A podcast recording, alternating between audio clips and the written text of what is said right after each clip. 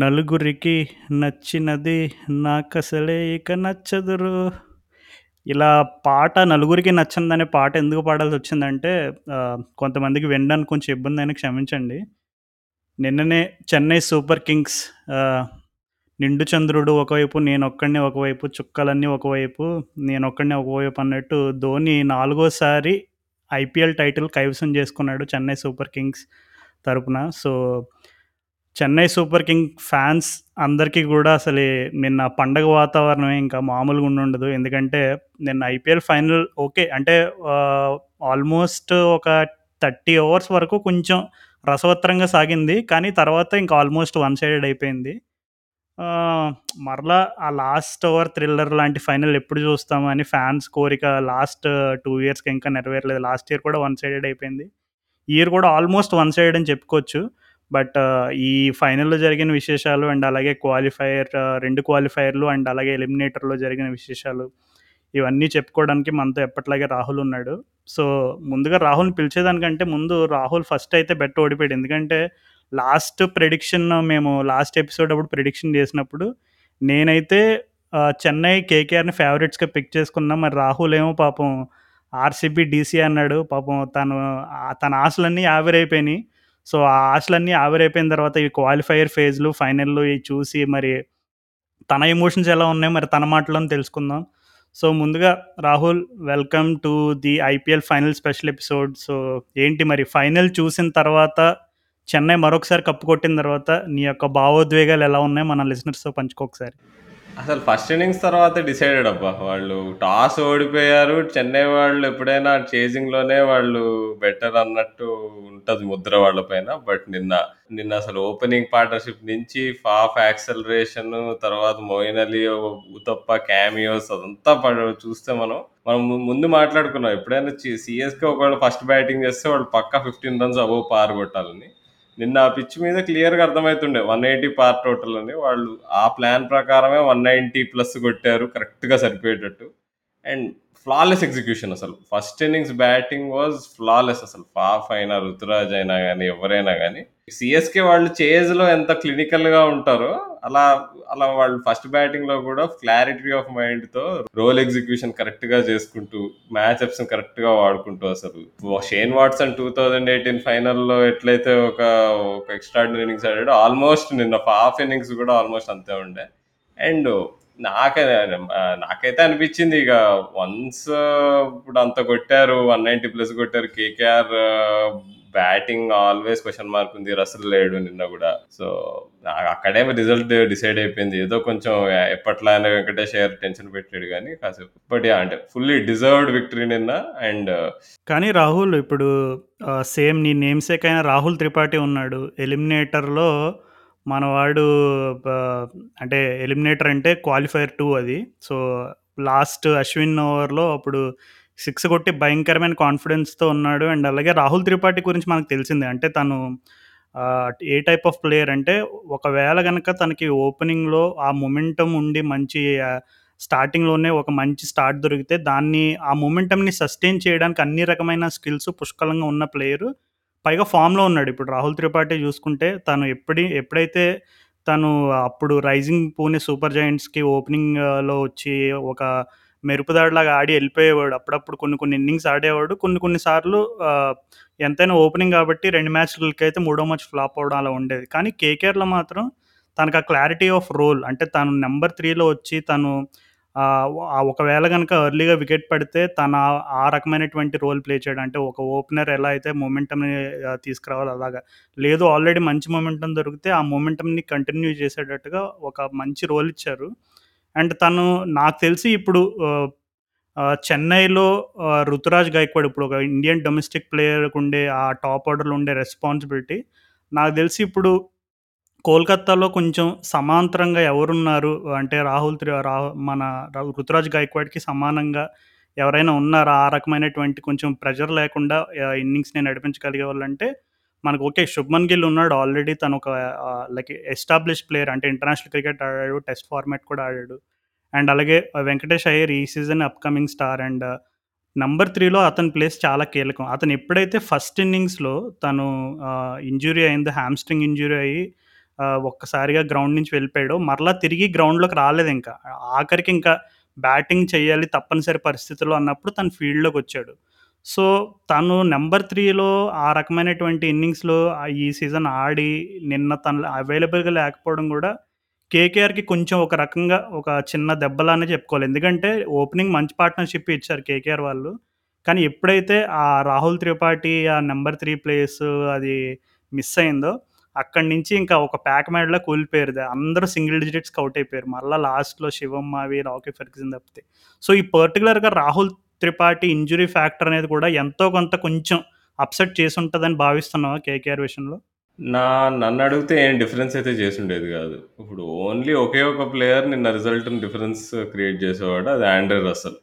నీకు long boundaries ఉన్నప్పుడు నీకు సిఎస్కే లాంటి బౌలింగ్ అటాక్ మీద కొంచెం కానీ పవర్ ఉండాలి. పవర్ హిటర్స్ ఎవరున్నారు నీకు కేకేఆర్ లైనప్ లో చూసుకుంటే మార్గన్, ఆడితే రసలు, లేదంటే డీకే. ఈ ముగ్గురు ప్లేయర్సే నీకు లాంగ్ బౌండరీస్ క్లియర్ చేయగలిగే కెపాసిటీ ఉన్నవాళ్ళు. డీకే కూడా యాక్చువల్లీ పవర్ కోషంట్ లో తక్కువనే. మార్గన్ ఫామ్ తెలిసిందే, ఏం ఆడట్లేదు, మినిమం ఆడలేదు ఈ ఇయర్, ఇప్పుడు ఆడలేదు, మొన్న హండ్రెడ్ లో కూడా ఆడలేదు. సో తన నుంచి ఎక్స్పెక్ట్ చేయడం ఏం లేకుండే. సో రసల్ ఆడడం చాలా ఇంపార్టెంట్ ఉండే. అండ్ షకీబ్ని నీకు సిఎస్కే లాంటి స్పిన్ బాగా ఆడగలిగిన టీం మీద తీసుకోవడం it was a big mistake నా దృష్టిలో. ఒకవేళ రసల్ సెవెంటీ పర్సెంట్ ఫిట్ ఉన్నా కానీ వాళ్ళు ఆడించి ఉండాల్సింది. బికాజ్ నీకు అక్కడ మన కండిషన్స్కి ఆడాలి కదా. నీకు లాంగ్ బౌండరీస్కి ఇప్పుడు సునీల్ నారాయణ హిట్టింగ్ చేస్తాడు, పంపించారు పిచ్చిట్టరుగా, కానీ నీకు eighty eighty metre boundary clear చేయగలడా? మరి మరి అక్కడే కదా నీకు వచ్చేది తేడా. మరి సో ఆ విషయంలో కేకేఆర్ వాళ్ళు అంటే ఈ మ్యాచ్ మీద డిస్కషన్ కూడా అయింది. షకీబ్ బాగా వేస్తున్నాడు, పోనీ మార్గన్నే కూర్చోబెట్టి మార్గన్ అదేంటి బౌండరీ లైన్ దగ్గర అదేంటి అట్ట ముక్కలు పట్టుకొని నీకు సిగ్నల్స్ ఇస్తే సరిపోతుందేమో కదా, అసలు ఎందుకు మార్గన్ ఆడడం అనే డిస్కషన్ కూడా చేశారు కొంతమంది ఆన్లైన్.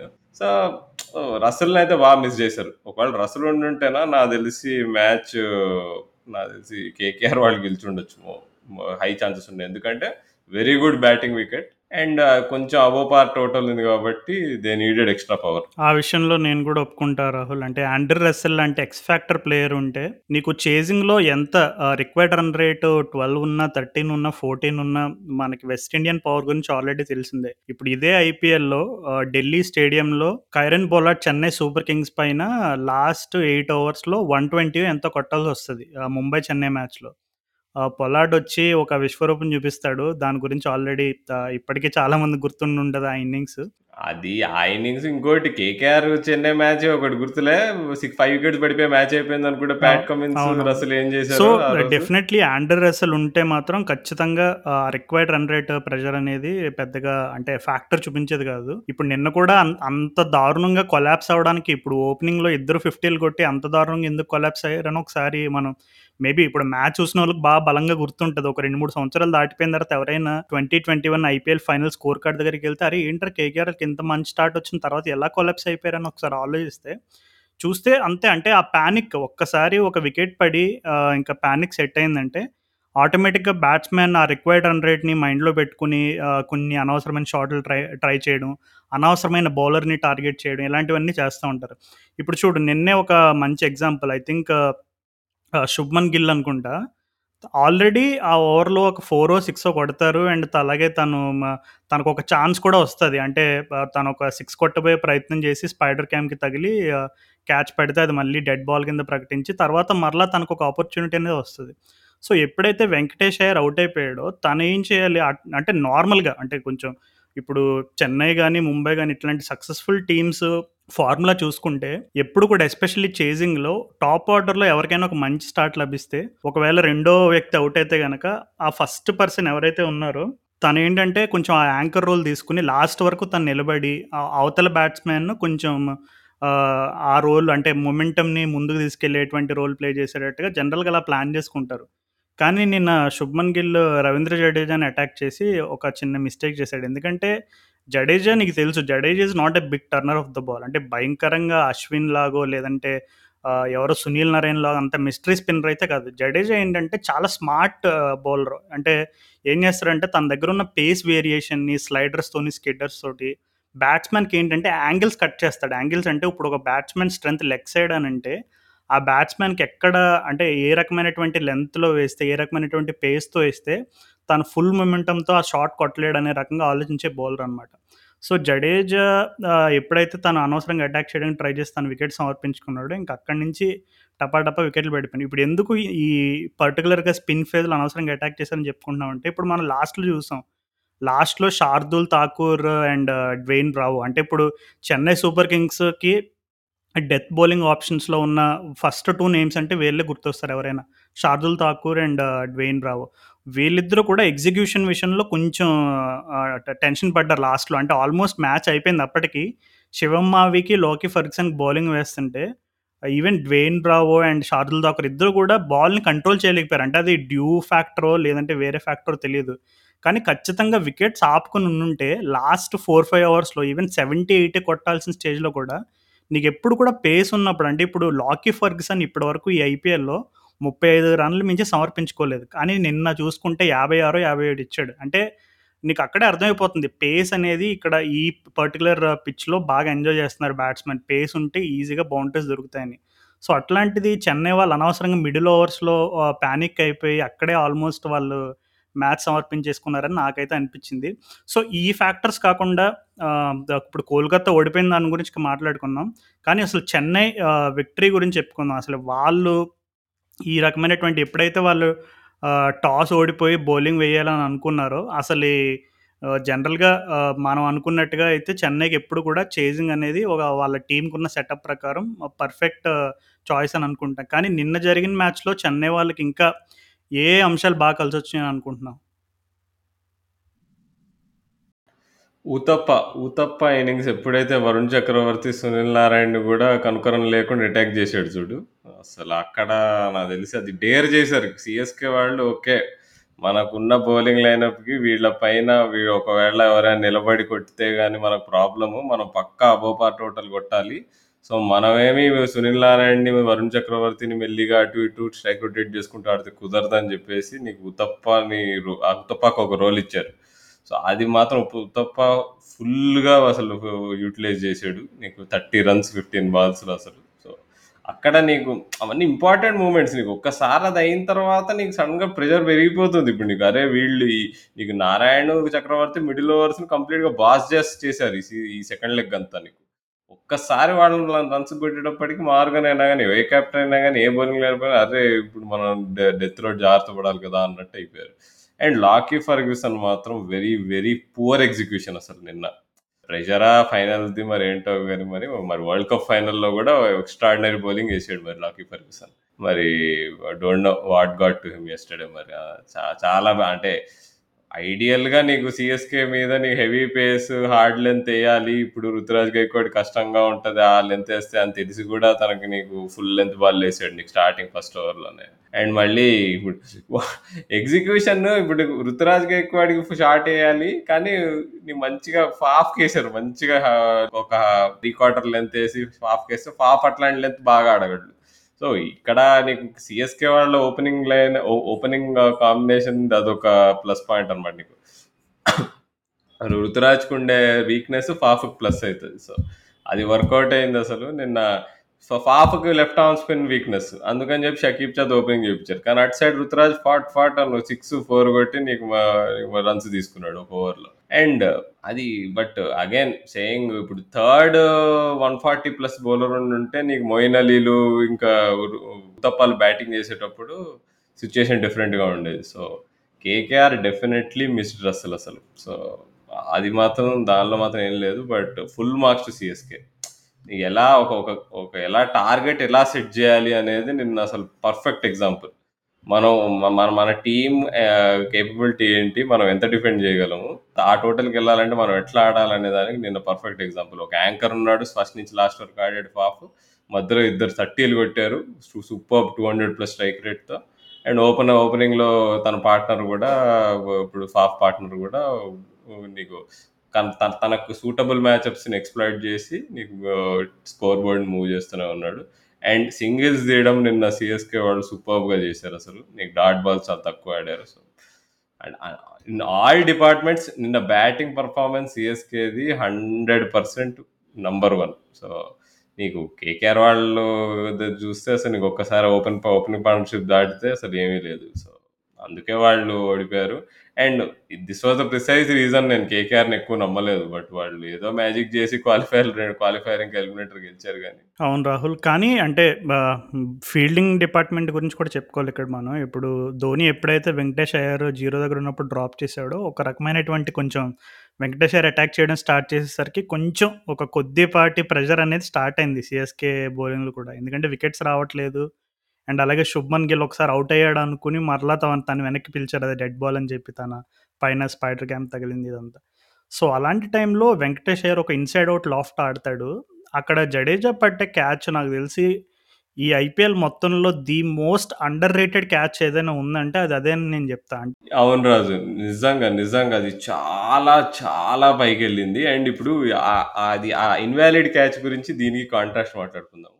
రాయుడుకి రాయుడు పట్టుకున్న క్యాచ్ అందరు ఇప్పుడు అరే సిఎస్కే అన్లక్కీ అంటున్నారు, కానీ యాక్చువల్గా అది అవుట్ ఇచ్చుంటే సిఎస్కే లక్కీ నా దృష్టిలో. ఎందుకంటే ఆ తాడుకు తగలడం వల్ల క్యాచ్ ఈజీ అయింది రాయుడికి. నా నేను నేను అట్లా రీడ్ చేశా. ఇప్పుడు తాడుకు తగలడం వల్ల ఒక్కోసారి క్యాచ్లు కష్టమైతే ఒక్కోసారికి ఈజీ అవుతాయి, కానీ ఆ కేసులో కష్టమే ఇంకా ఈజీ అయింది. కానీ జడేజా కేసులో తాడుకు తగలలేదు. ఎంత కష్టం నీకు, అంత హై పడి వస్తున్న బాల్ నీకు ట్రెజెక్టరీ నీకు సోల్ అవుతూ ఉంటుంది. So it was super catch రాజు నిజంగా, అండ్ అది మాత్రం ఇక జడేజాకి హ్యాట్స్ ఆఫ్. అంటే నిన్న యాక్చువల్ నా దృష్టిలో అంటే ఇప్పుడు బ్యాటింగ్ పరంగా Faf man of the match అయితే బౌలింగ్ బౌలింగ్ అండ్ ఫీల్డింగ్ పరంగా హండ్రెడ్ పర్సెంట్ రాహుల్. ఎందుకంటే ఇప్పుడు ఆ పర్టికులర్ క్యాచ్, ఇప్పుడు వెంకటేష్ అయ్యర్ ఆల్రెడీ మనం చూసాం, తను దుబాయ్లో, యూఏఈలో, షార్జాలో అన్ని పిచ్ల్లో ఫిఫ్టీలు కొట్టాడు తను. ఇప్పుడు కోల్కతాలో ప్రాబబ్లీ అద్భుతమైన ఫామ్లో ఉన్న ఏకైక బ్యాట్స్మెన్ అంటే మరి మనం వెంకటేష్ అయ్యర్ అని చెప్పుకోవాలి. ఈవెన్ శుభ్మన్ గిల్ ఆడుతున్న తన బ్యాటింగ్లో ఎక్కడో ఒక చోట కొంచెం స్ట్రైక్ రేట్ ఇష్యూ కానీ కొంచెం తన అప్రోచ్ విషయంలో ఇంకా కొద్దిపాటి క్వశ్చన్ మార్క్స్ ఉన్నాయంట. సో అట్లాంటి టైంలో ఆ వెంకటేష్ అయ్యర్ ఇన్సైడ్ అవుట్ లాఫ్ట్లో జడేజా పట్టిన క్యాచ్ మన ఇద్దరం అనుకున్నట్టుగానే చాలా అండర్ రేటెడ్ క్యాచ్ అది. నాకు తెలిసి జడేజా తప్పితే వేరే ఎవరైనా క్యాచ్ పట్టుకునే అవకాశం ఉందా అంటే మేబీ ఫ్యాఫ్ డు ప్లెసీకి టు ఎన్ ఎక్స్టెంట్ తను పట్టుకునేవాడేమో. మిగిలిన ఏ చెన్నై ఫీల్డర్స్ అయినా అది కనుక పట్టుకుని ఉంటే probably the greatest catch of the season అయ్యేదేమో. ఎందుకంటే పై ఎంత ఎత్తుకెళ్ళిందో అది ఒక ఎత్తు అయితే, తర్వాత కిందకు వచ్చేటప్పుడు బాల్ మీరు ఎవరైనా అబ్జర్వ్ చేస్తుంటే చాలా తిరుగుతూ, అంటే ఒక బొంగరం తిరుగుతున్నట్టు తిరుగుతూ వచ్చిందనమాట. నిజంగా అలాంటివి పట్టుకోవాలంటే నిజంగా చాలా ఛాలెంజింగ్ అది. ఎందుకంటే మనం మనం ఆడే చిన్న చిన్న క్రికెట్ మ్యాచ్ల్లోనే ఒక్కసారి బాల్ అంతా పైకి పోయి పట్టుకోవాలంటేనే మనకి తలంతా తిరుగుతున్నట్టు ఉంటుంది. అలాంటిది జడేజా లాంటి బెస్ట్ ఫీల్డర్ ఆ క్యాచ్ పట్టు ఎప్పుడైతే పట్టుకున్నాడో అక్కడి నుంచి ఇంకా కేకేఆర్కి వాళ్ళ పతనం స్టార్ట్ అయిందని చెప్పుకోవచ్చు. అండ్ ఇందాక నువ్వు మెన్షన్ చేసినట్టు రాబిన్ ఉతప్ప కూడా చాలా క్రూషియల్ రాహుల్. అంటే ఉతప్పకి ఈ సీజన్లో అసలు పెద్దగా రోల్ ఆడే అవకాశమే లభించలేదు, కానీ తను క్వాలిఫైయర్లోనూ ఇక్కడ తను ఏంటనేది మరొకసారి ప్రూవ్ చేసుకున్నాడు. అంటే జనరల్గా రాబిన్ ఉతప్ప తెలిసిన వాళ్ళు ఎవరికైనా తెలుసు, తన ఆట స్టైల్ ఎలా ఉంటుంది, తన అప్రోచ్ అనేది ఎలా ఉంటుంది అనేది. సో రెండు మ్యాచ్ల్లో తనకి ఈ అవకాశం వచ్చినప్పుడు క్వాలిఫైయర్లో అండ్ అలాగే ఫైనల్లో హండ్రెడ్ కాదు టూ హండ్రెడ్ పర్సెంట్ న్యాయం చేశాడని చెప్పొచ్చు. నిన్న అసలు బ్రావోతో నీకు ఆఫ్ స్పిన్ వేయించాడు ధోని, అది మాత్రం అది అది చాలా అసలు అది నాకు చాలా నచ్చింది అసలు. అది అంటే చెప్పాడు ఇప్పుడు ఓకే లాంగ్ బౌండరీస్ ఉన్నాయి, ఎయిటీ మీటర్ బౌండరీ, మీ ఇద్దరికి అంత పవర్ లేదు నాకు తెలుసు, ఇప్పుడు మీరు స్టెప్ అవుటే ఆడతారా, డేర్ చేస్తారా, స్టెప్ అవుటే ఆడండి అన్నట్టు అన్నాడు.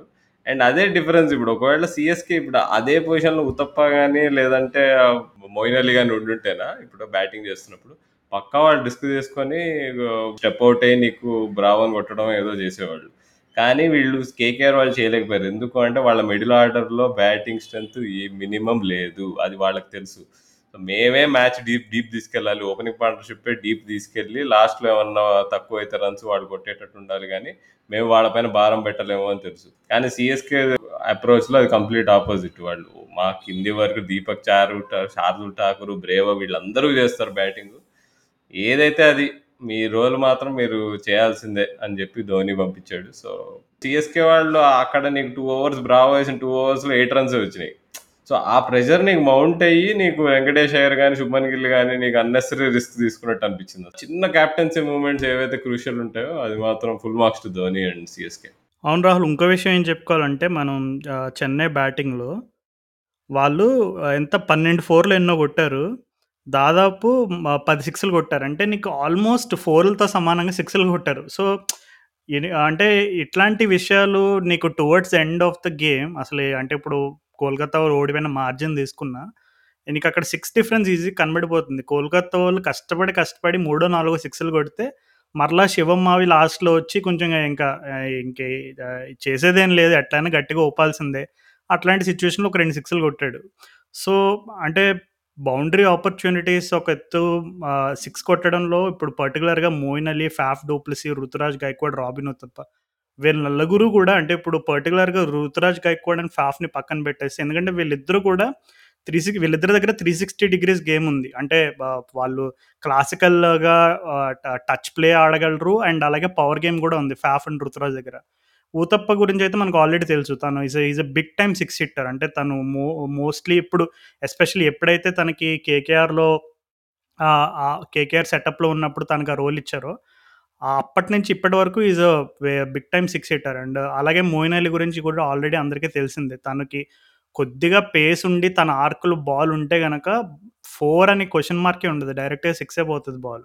So Moeen Ali and Uthappa ఆడిన ఇన్నింగ్స్ కూడా ఇద్దరు వాళ్ళు వచ్చి తక్కువ బాల్లో ఆ ఫోర్లు సిక్స్లు కొట్టి ఆ రకమైనటువంటి మొమెంటమ్ సస్టైన్ చేయడం కూడా నిజంగా చెన్నైకి ఒక బిగ్ పాజిటివ్. అండ్ జనరల్గా ఫైనల్లో చాలామంది బ్యాట్స్మెన్ ప్యానిక్ అయిపోయి చా మామూలు ఈజీగా అవ్వాలనుకున్న మ్యాచ్ని అటు ఇటు చేసి ఇటు అటు చేసి ఏదేదోలో జరిగిపోతుంది. కానీ నిన్న చెన్నై వాళ్ళు బ్యాటింగ్ డిపార్ట్మెంట్లో పర్టికులర్గా అసలు చెమట చుక్క కూడా చెందలేదు. అంటే అంత సునాయాసంగా కొట్టినట్టు వాళ్ళు మనకు ఆ ఫీలింగ్ తెప్పించారు. ఎందుకంటే హార్డ్లీ చూసుకుంటే రెండు వికెట్లు పడ్డాయి అంతే. ఇంకా తర్వాత ఇప్పుడు మిడిల్ ఆర్డర్లో రాయుడు కానీ, ధోని కానీ, బ్రావో కానీ ఇంకా వీళ్ళెవరికి అసలు అవకాశం కూడా రాలేదు. అంటే నీకు అక్కడే అర్థమైపోతుంది, అంటే హాఫ్ ద గేమ్ అక్కడే వాళ్ళు విన్ అయిపోయారు. అండ్ ఎప్పుడైతే వాళ్ళు ఇంకా కోల్కతా వాళ్ళు బా చేజింగ్ అప్పుడు వెంకటేష్ అయ్యర్ వికెట్ పడింది, ఇంకా అక్కడి నుంచి వాళ్ళ కొలాప్స్ స్టార్ట్ అయిందని చెప్పుకోవచ్చు. కానీ ఓవరాల్గా అసలు ఇంట్రెస్టింగ్ ఏంటంటే ఒకవేళ ధోని ఆ ఫస్ట్ ఓవర్లో హైదరాబాద్ బౌల్లో వెంకటేష్ అయ్యర్ క్యాచ్ పట్టేసి ఉంటే అసలు మ్యాచ్ అసలు మరి వంద వంద రన్లైనా కొట్టేవాళ్ళ కేకేఆర్ వాళ్ళు. వాళ్ళకు మిడిల్ ఆర్డర్ ఫామ్ చూసుకుంటే వంద కష్టమే అని చెప్పొచ్చు.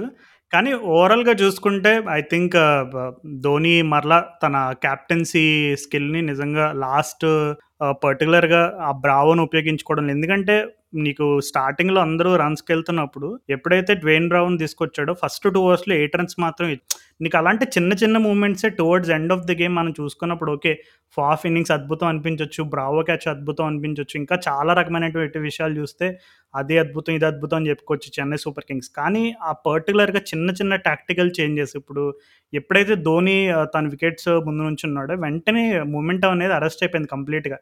ఈవెన్ వెంకటేష్ అయ్యర్ కూడా కొంచెం రిస్క్ తీసుకోవాలంటే ఆలోచించాడు అండ్ డాట్స్ బిల్డ్ అయిన ప్రెజర్ స్టార్ట్ అయింది, ఇంకా కొలాప్స్ కూడా స్టార్ట్ అయింది. సో మరి ధోని అయితే నిన్న ప్రజెంటేషన్లో హర్ష భోగ్లే గారు అడిగిన ప్రశ్నకి ఏమని చెప్పారంటే సమాధానం, నేను ఇంకా ఫినిష్ అవ్వలేదు ఇంకా ఉంది అనే రకమైనటువంటి హింట్ అయితే ఇచ్చాడు. సో అంటే అంటే నాకేమర్థం అయిందంటే దట్ డిపెండ్స్ ఆన్ బీసీసీఐ, మరి ఇట్లా రిటెన్షన్ పాలసీలో మరి ఇంత ఎక్కువ మంది ప్లేయర్స్ రిటైన్ చేసుకోలేకపోతే మేము పదేళ్ళు తరబడి ఒక టీంని తయారు చేయాలంటే నేను ఎట్లుంటా చెప్పు అని చెప్పి ఓ సెల్ఫ్లెస్ స్టేట్మెంట్ ఇచ్చాడు. నిజమే, ఇప్పుడు నీకు టీం తయారు చేయాలంటే నీకు నెంబర్ ఆఫ్ రిటెన్షన్ స్లాట్స్ తగ్గిపోతుంటే కొత్త టీమ్స్ రావడం వల్ల ఇప్పుడు ధోనిని రిటైన్ చేసుకోవడం బదులు చేసుకోవడానికి బదులు వాళ్ళు రుతురాజ్ గైక్వాడ్ రిటైన్ లాంటి ప్లేయర్ని రిటైన్ చేసుకోవచ్చు కదా. సో నాకు తెలిసి మై అండర్స్టాండింగ్ ఇస్ ఇప్పుడు రిటెన్షన్ పాలసీ ఒక్కసారి బయటకు వస్తే ఇప్పుడు టీంకి only three retentions two retain two retentions అని చెప్తే నాకు తెలిసి ధోని నెక్స్ట్ సీజన్ ఆడాడు. He will be coach of CSK, simple as simple as that.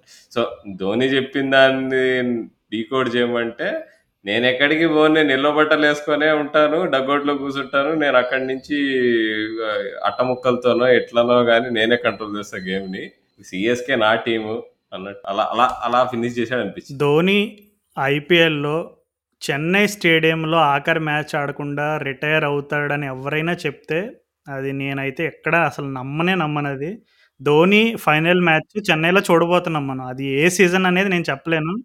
కానీ ధోని ఐపీఎల్ రిటైర్మెంట్ మాత్రం చెన్నైలోనే ఉంటుంది. ఎందుకంటే చెన్నై అంటే అది తనకి ఎంత ఎమోషనల్ అనేది చాలా సందర్భాల్లో చాలా ఇంటర్వ్యూలో చెప్పాడు.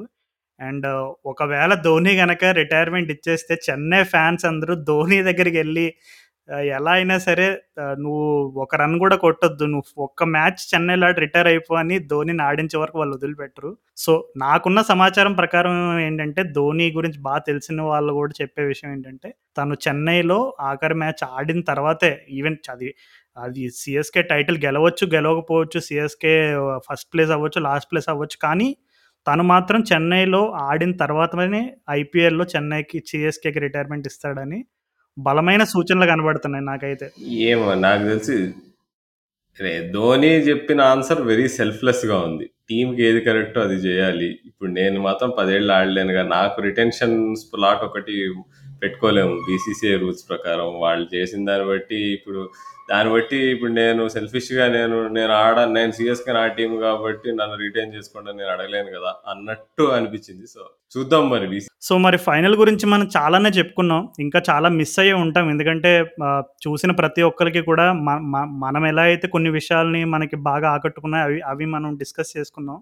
ఇంకా చాలా విషయాలే ఉండుంటాయి. సో మరి మనకు సమయ సమయం కొంచెం తక్కువ ఉంది కాబట్టి మరి మనం వేరే మ్యాచెస్ గురించి కూడా డిస్కస్ చేసుకోవాలి ఇప్పుడు. సో కొంచెం వెనక్కి వెళ్ళిపోదాం, ఒక్క వీక్ వెనక్కి వెళ్దాం. సో ఒక వీక్ వెనక్కి మనం లాస్ట్ చేసిన రికార్డింగ్లో మరి నేనైతే చెన్నై కేకేఆర్ని పిక్ చేసుకున్నాను, నువ్వేమో ఆర్సీబీ డీసీని పిక్ చేసావు. నిజంగా ఒక రకంగా చెప్పాలంటే ఆర్సీబీ డీసీ ఇద్దరూ కూడా మరి గెలవాల్సిన మ్యాచ్లే వాళ్ళు అనుకోని పరిస్థితుల్లో వాళ్ళు సమర్పించుకోరని చెప్పుకోవచ్చా?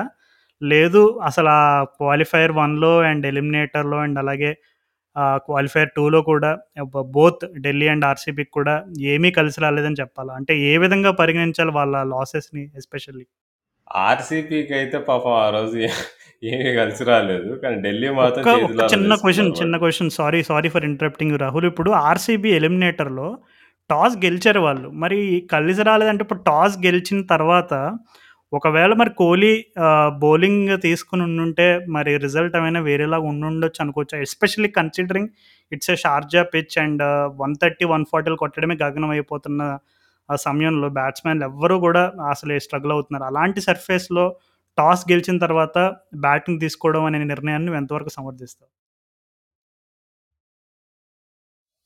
అంటే ఇప్పుడు ఒక్క చిన్న క్యాప్టెన్సీ ఎర్రర్ వల్ల వాళ్ళు ఓడిపోయారు ఆ రోజు. ఇప్పుడు సునీల్ నారాయణ ఎప్పుడైతే వాళ్ళు ప్రమోట్ చేశారో ఆ ఒక్క ఓవర్ డాన్ క్రిస్టియన్ ఓవర్ ఏదైతే ఉందో అదే తిప్పేసింది మ్యాచ్ని పాపం. సో అంటే అప్పుడు బహుశా కోహ్లీ అనుకున్నాడా, చలో ఇప్పుడు కొత్త బ్యాట్స్మెన్ వచ్చాడు కదా ఏముందిలే ఇప్పుడు నారాయణే కదా అనుకున్నాడు, మరి ఏంటో ఒక క్విక్ ఓవర్ ఒకటి వేయించేద్దాం డాన్ క్రిస్టియన్తో అనుకున్నాడు, బట్ అది తిప్పి కొట్టింది. నిన్న మ్యాచ్లో చూసుకుంటే ధోని వైజల్వుడ్ని పట్టుకొచ్చాడు ఇమీడియట్గా, ఎందుకంటే సునీల్ నారాయణ ఫస్ట్ బాల్ నుంచి కొడతాడో తెలుసు. అండ్ అట్లా కొడతాడని తెలిసిన బ్యాట్స్మెన్కి మనం స్లోవర్ బా స్లోవర్ బాల్ బౌన్సర్లు వేస్తే ఇంకా ఇంకా లేపి కొట్టాడు అని చెప్పు షార్ట్ బౌండరీ షార్జాలో ఉన్నప్పుడు. సో ఆ ఒక్క ఎర్రర్ వల్ల అంటే వాళ్ళ సీజన్ అంతా ఎండ్ అవ్వడం ఎందుకో కల్చరల్లే అనుకోవాలి. ఓకే, అంటే ఇప్పుడు మ్యాచెస్ అనేవి జనరల్గా ఎప్పుడు కూడా ఒక్క ఒక్క ఇన్నింగ్స్ వల్ల, అంటే కొన్ని కొన్ని సందర్భాల్లో ఆ ఇన్నింగ్స్ వల్ల భయంకరమైన ఇంపాక్ట్ ఉంటుంది, నేను ఒప్పుకుంటా. ఇప్పుడు ఆ రోజు పర్టికులర్గా Sunil Narayana hitting and especially ఆ డాన్ క్రిస్టియన్ ఓవర్లో కంప్లీట్ మూమెంట్ని కంప్లీట్గా తీసేసిన ఆ రకమైనటువంటి ఇన్నింగ్స్ అయితే నారాయణ ఆడాడు. అండ్ అలాగే అన్ఫార్చునేట్గా డాన్ క్రిస్టియన్ ఆ ఓవర్ సమర్పించుకున్న తీరు చూస్తే ఆర్సీబీ ఫ్యాన్స్ చాలామంది హర్ట్ అయ్యారు. అండ్ తర్వాత అదొక పెద్ద డిస్కషన్ కూడా దారితీసింది. చాలామంది డాన్ క్రిస్టియన్ అండ్ అలాగే వాళ్ళ వైఫ్ ఇన్స్టాగ్రామ్ పేజీల్లోకి వెళ్ళి కూడా అనేక రకమైనటువంటి బూతులు రాతలు అన్నీ ఏవేవో రాస్తున్నారంట.